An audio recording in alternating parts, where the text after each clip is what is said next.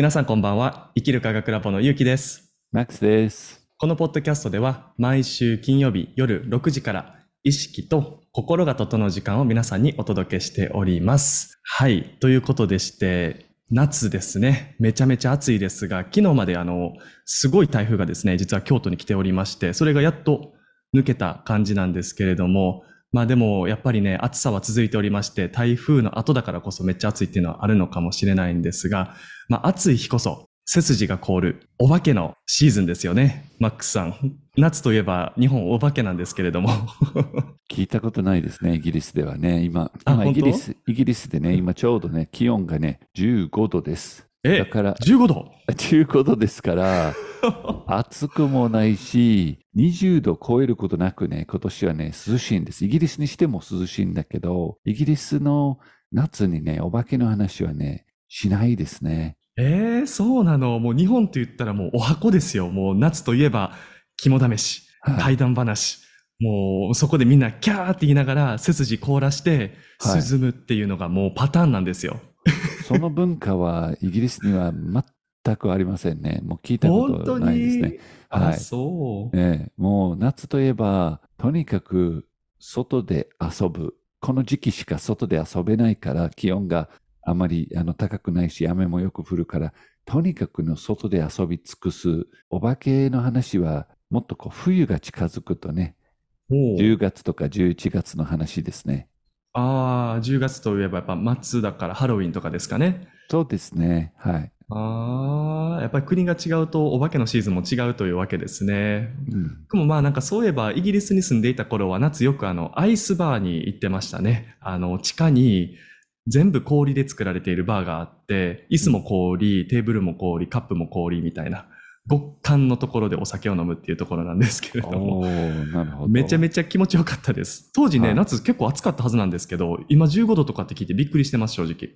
まあ、あの、アップダウンがあるんですよね。暑い年とそうではない年もあったりしますし、ロンドンはここよりちょっと、あちょっと暑いでしょうけど、でも今年は全体的に寒いっていう話ですね。あ、そうなんや。じゃあなんかお化けの話とかするともっと寒くなるからあんましない方がいいよね、とか。大丈夫です。まあでもね、はい、視聴者の方は皆さん今日本にお住まいの方が多いと思いますからね、今日はちょっと張り切ってお化けの話もしていきたいなと思うんですけれども、どうです、マックさん？心霊体験とかってしたことありますか？そうですね。ありますね。本当？え、嘘？どんな、どんな体験？まあ、その、まずね、そもそもお化けって何かっていうことをね、えー皆さんに話したいんだけれど、お化けっていうのは、怖いものの、こう、アニメとか漫画が表すものは、その目に見えない存在のたったこう一部であって、その本当に寒い、ね、寒気がする、なんていうかね、気持ち悪いお化け。うん。うん。それは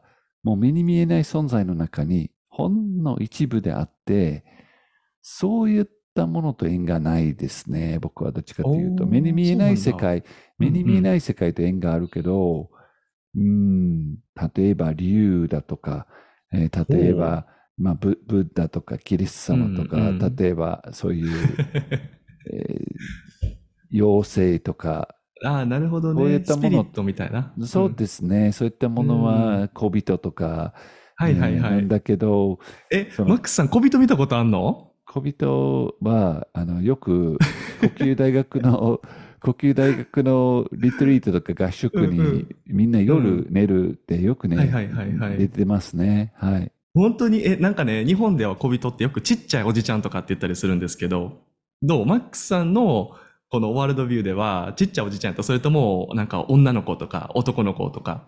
いろんなパターンがありますね。あの、えー、おお寺とか行くと、うんうん。よくね、立派なお寺に行くと、結構ね、天井とか高いところに書いてあるイメージが、こう、ちょっと雲の上に、よく見るとね、やっぱ小人が座ってるようなそ存在なんだけど、例えばね、観音様が大体大きいですよね、観音様って。うんうん。観音様も大きいし、お釈迦様も割とこう大きめの仏像だったりするんだけれど、で、その周りにもこう炎がついてるね、こう方とか、こういろんな方がいるんだけど、うんうん。たまに小さくて、まあ、小人が雲に乗ってうんその辺に飛び回ってる存在ってお寺で描かれるんだけど、うんうん。そういう存在だったりすると、特に、うん年を取ってるわけでもないですね。はい。へえ、あの、よくお寺に書いてある、こう、屏風とかに書かれてる雲の上に乗ってる、こう、あの、男の子みたいな、女の子みたいな絵、あんな感じの？そうですね。どっちかというと若若さがある。うんああ、そうなんや。僕、小人は見たことないわ。そうなんですね。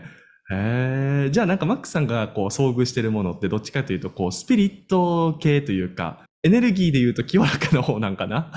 そうですね。どっちかというと縁があるのがそういう優はい。しい存在なんだけれど、まあ、ちょっと怖いというか、そういったエネルギーにも縁がゼロではないですよね。あったりしますよね。か。へえ、なるほどね。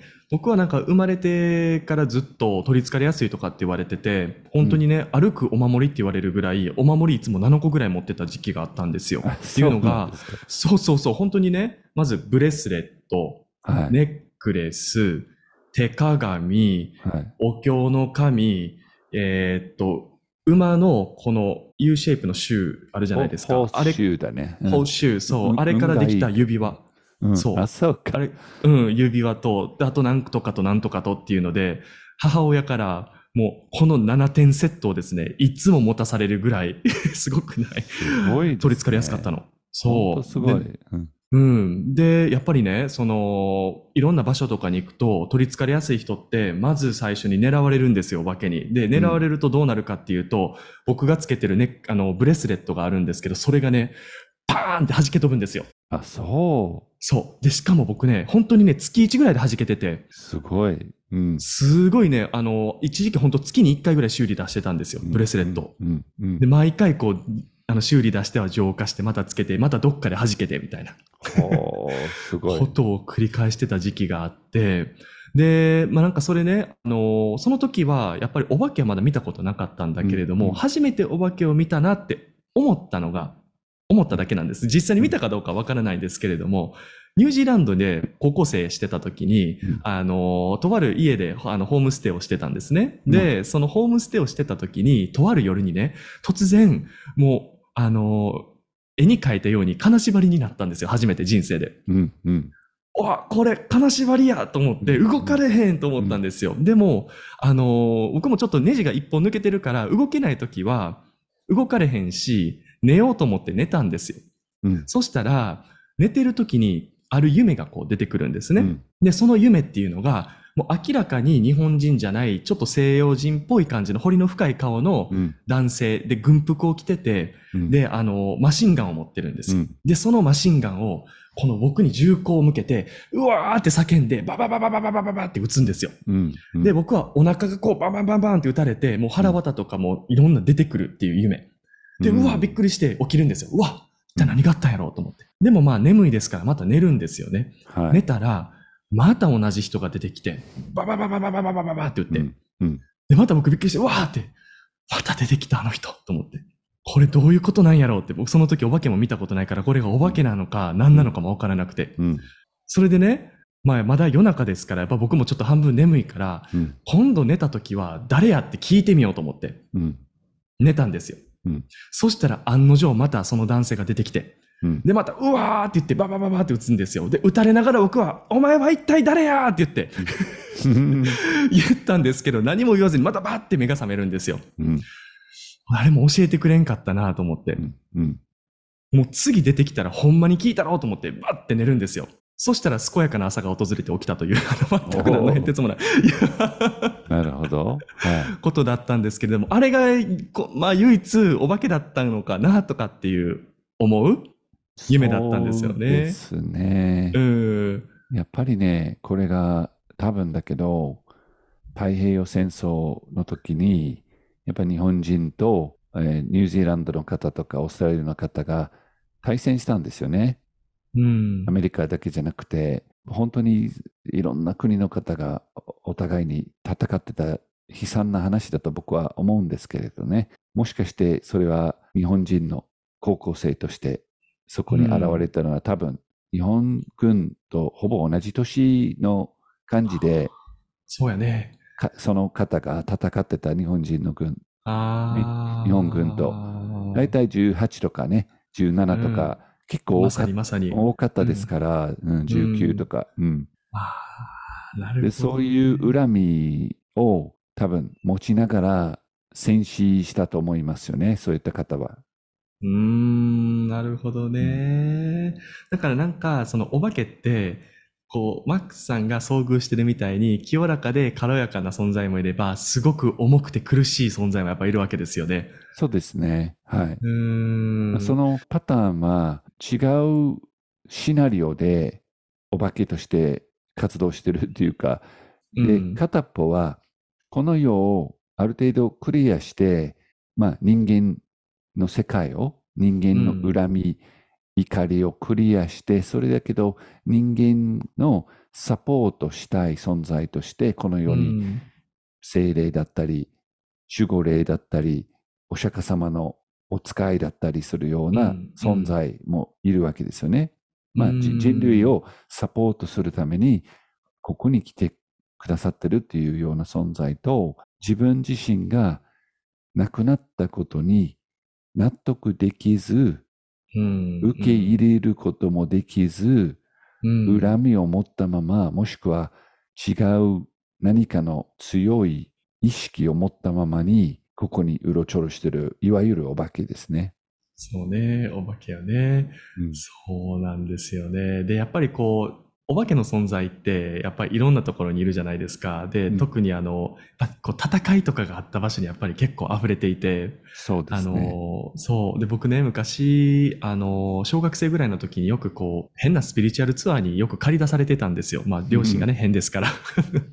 で、そのツアーの一つに伊勢神宮に行くっていうのが、まあ、毎年恒例であったんですけれども、もうね、そこに行って、そこの旅館、必ず泊まる旅館があるんですよ。うん。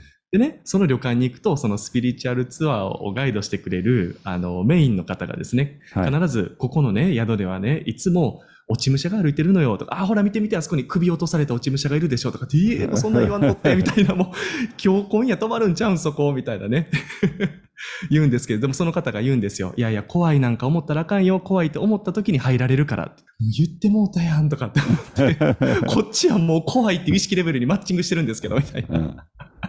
う んでもなんかね、その話ってすごい的を得てて、さっきのね、マックさんの話じゃないですけれども、やっぱこの意識の状態がどこかで、やっぱマッチングする見えない存在っていうのもあるなっていうね。はい。ところがあるんですよ。っていうのが、やっぱお化けって意図的に怖くしてるじゃない？うん。だから、その怖いっていう、その念があると、もうその瞬間に、その怖い意識体の意識体たち、お化けたちと多分繋がりやすくなるんですよね、その瞬間に。そうですね。うんはい。逆に言うと、もう少し意識レベルが高ければ、うん。全く縁がないっていうか、何もできないんですよね。そうね。うん。スルーされるんですよね、お互いに。うんうんうんうんなの、で、ブレイスレットがよく弾けた時期って、結構精神的に弱ってた時期ちゃいますかね。うん、多分そうやと思う。すごく弱っていたっていうのと、まあ多分すごい若いっていうのもあって、まだ自分の人格っていう意識が形成されてない時だから、子供って入られやすいじゃないですか。そうですね。うん。で、特に僕は入られやすかったみたいで、うんそう。だからその時期だったと思いますね。そうですよね。で、うんでその時期が終わってからそういうブレスレットかいろいろなくても大丈夫。うん。今大丈夫？うん。うん、今すごい大丈夫で、で、やっぱりあの僕の中でもその恐怖の意識とかにもつながりづらくなってるっていうのも多分あるとは思うかな。そうですよね。恐怖が減ったっていうことですよね。そうそうそうそう、恐怖が減ったっていうのもあるし、どちらかというとすごくこうワクワクすることに意識が向いてるから、多分そことの接点がどんどん減っていったんやと思そう思いますね。はい。う。うん、うんそうそうそう。うん。おば、見見えない存在たちとお仕事をしてる人たちってこの世の中にいるわけじゃない。たそれこそ、霊視する方とか、チャネリングする方、そうですね。はい。いるよね。はいで、そのね、チャネラーの選び方というか、誰に聞くのかっていうのも、その意識レベルとすごい関わってる話やなってちょっと思ってるんですよ。うん。っていうのが、ある日ね、あの、タイムウェーバーのカウンセリングで、私は竜神様と繋がってるっていう方がいらっしゃったんですよ。うんで、私が本当に繋がってるかどうか見てほしいという依頼内容だったんですね。で、まあもちろんね、あの、まあ僕たちはその、うサービスを提供する側ですから、もうニュートラルに調べましてですね、出てきた答えっていうのが、えーその辺の動物霊の蛇って出たんですよ。もうもうこれ言わないとまあ僕たちの仕事が成立しないから、はい。は あの、こんな感じで出てきたんですけれどもっていうわけですよね。で、そしたらやっぱりまあ、あの、その言葉を信じることができないから、その方はそのままね、お帰りなさったんですけれども、はいやっぱりその時に感じたのが、やっぱり自分の意識のレベルが、例えばまあ恐怖なのか、それとも喜びなのか、何なのかで、つながれる、チャネリングできる存在たちも違うんやなっていうことが分かったんですよ。い。うんだから一体自分は誰からアドバイスを受けてるのかっていうのが、すごい、あれですよね、重要になってくるわけでして。そう思いますね。これがね、難しいんですよね。だから自分が龍神様とつながってる、イコール自分が龍神様だとちょっと英語で思いたいんですよね。うーん。で、も、蛇だっていうことが、そのエゴが壊される、だから、聞きたくないわけですよね。だから、怒った、だと思いますね。そのタイムウェーバーのセッションうん。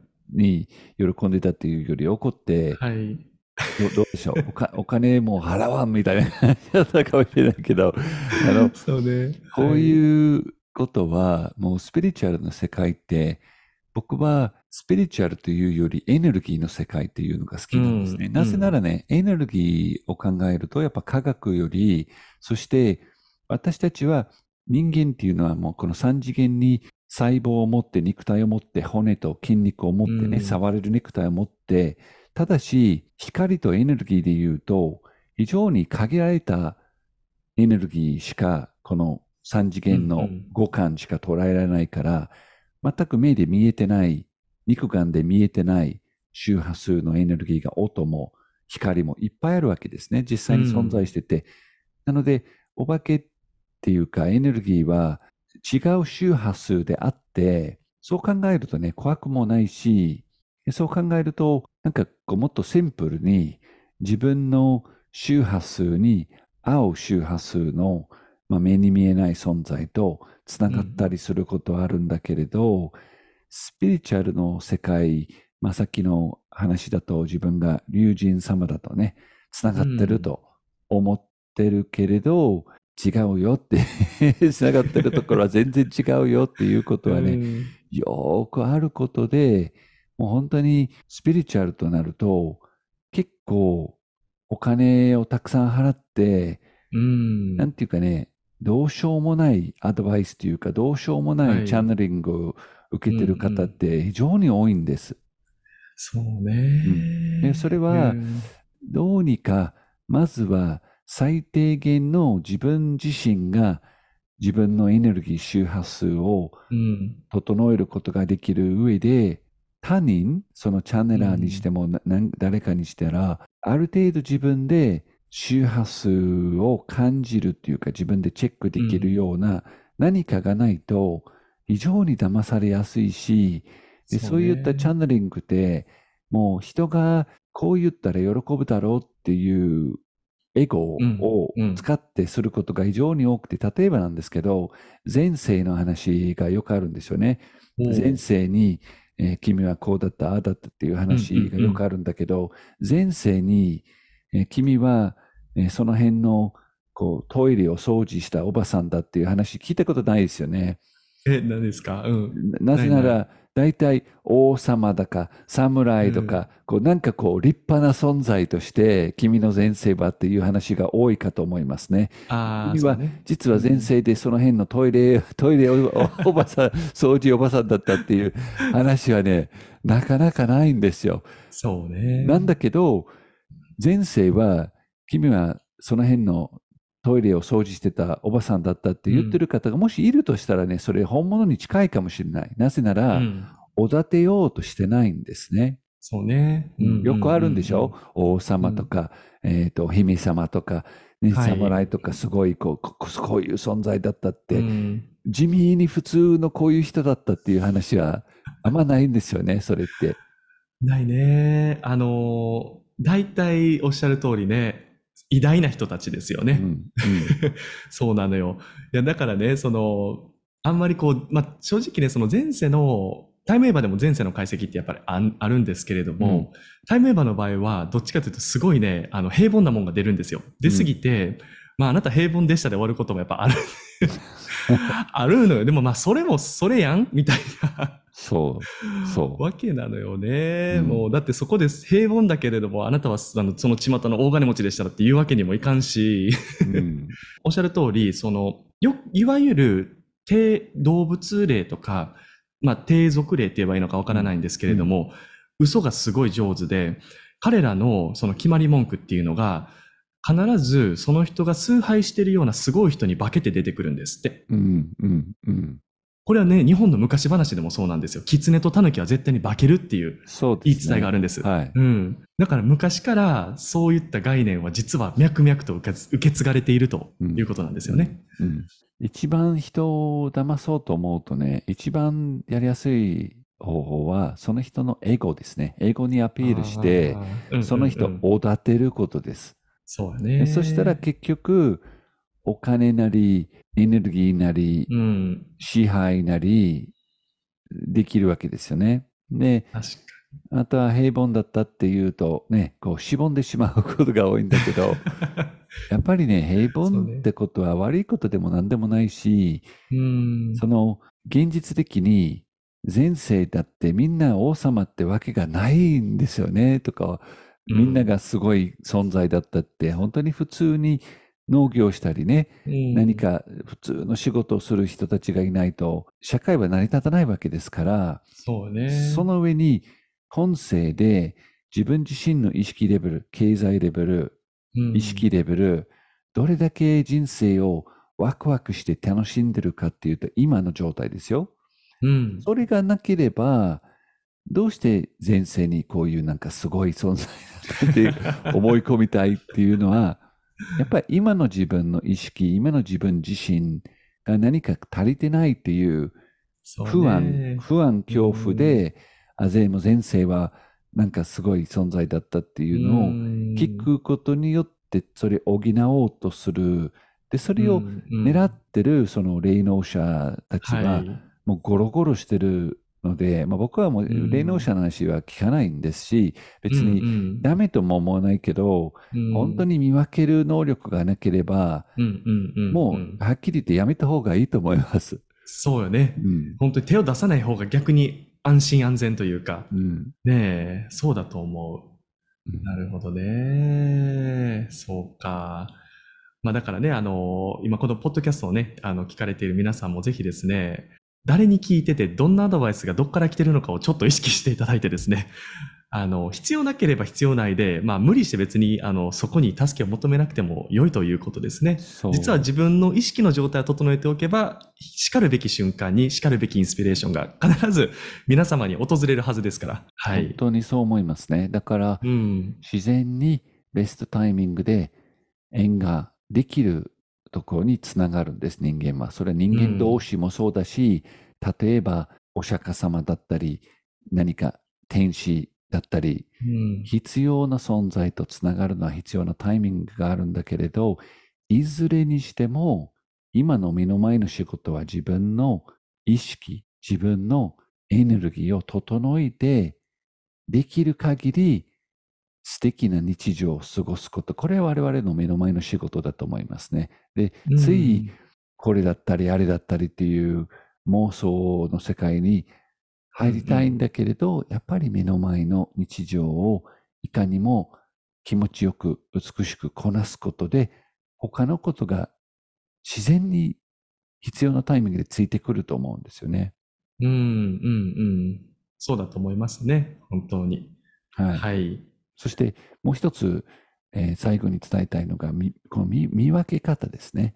その例えば霊能者にしても、例えばパートナー選びにしても、何にしても、まずは自分の磨くこと。これが、うんこれが全ての前提だけど、でも、自分自身の呼吸と体と仲良くしてる人は、その誰かと会った時に、何かが起きた時に、自分の状態がどう変わるかっていうことを感じることができるんです。例えば、呼吸法の中に、すぐ自分が今どんな呼吸してるのか、肉体は、例えば震えて怖がってるのか、それともすごくあったかくてリラックスしてるのかっていうのを感じることができるんですよね。で、自分に縁がある場所、人っていうのは、こう安心感と落ち着きが肉体にも自分の意識にも来るはずです。うん。それを、そうですね、うん、そう思いますね。だからそれをちょっと最後の方にみんなで目を閉じて自分の今の肉体の状態をちょっと感じたいと思います。はい、お願いします。目を閉じて鼻からスローな呼吸を吸ってスローに吐き出す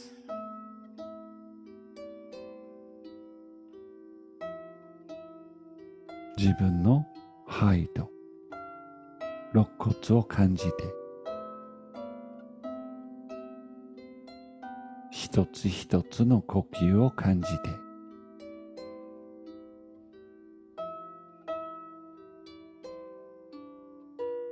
安心感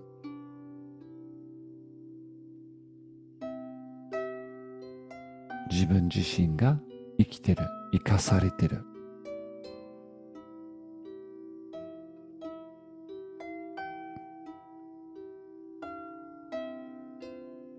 一つ一つの呼吸を味わって。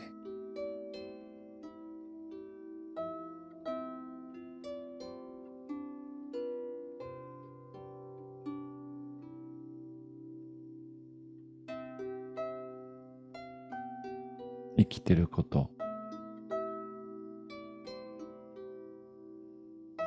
今目の前に入ってきてる呼吸命そのものです。この瞬間に欠けてるものはないです。パーフェクトです。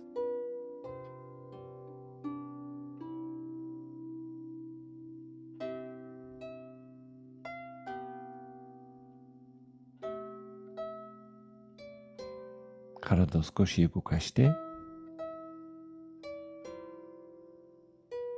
目を開けましょう。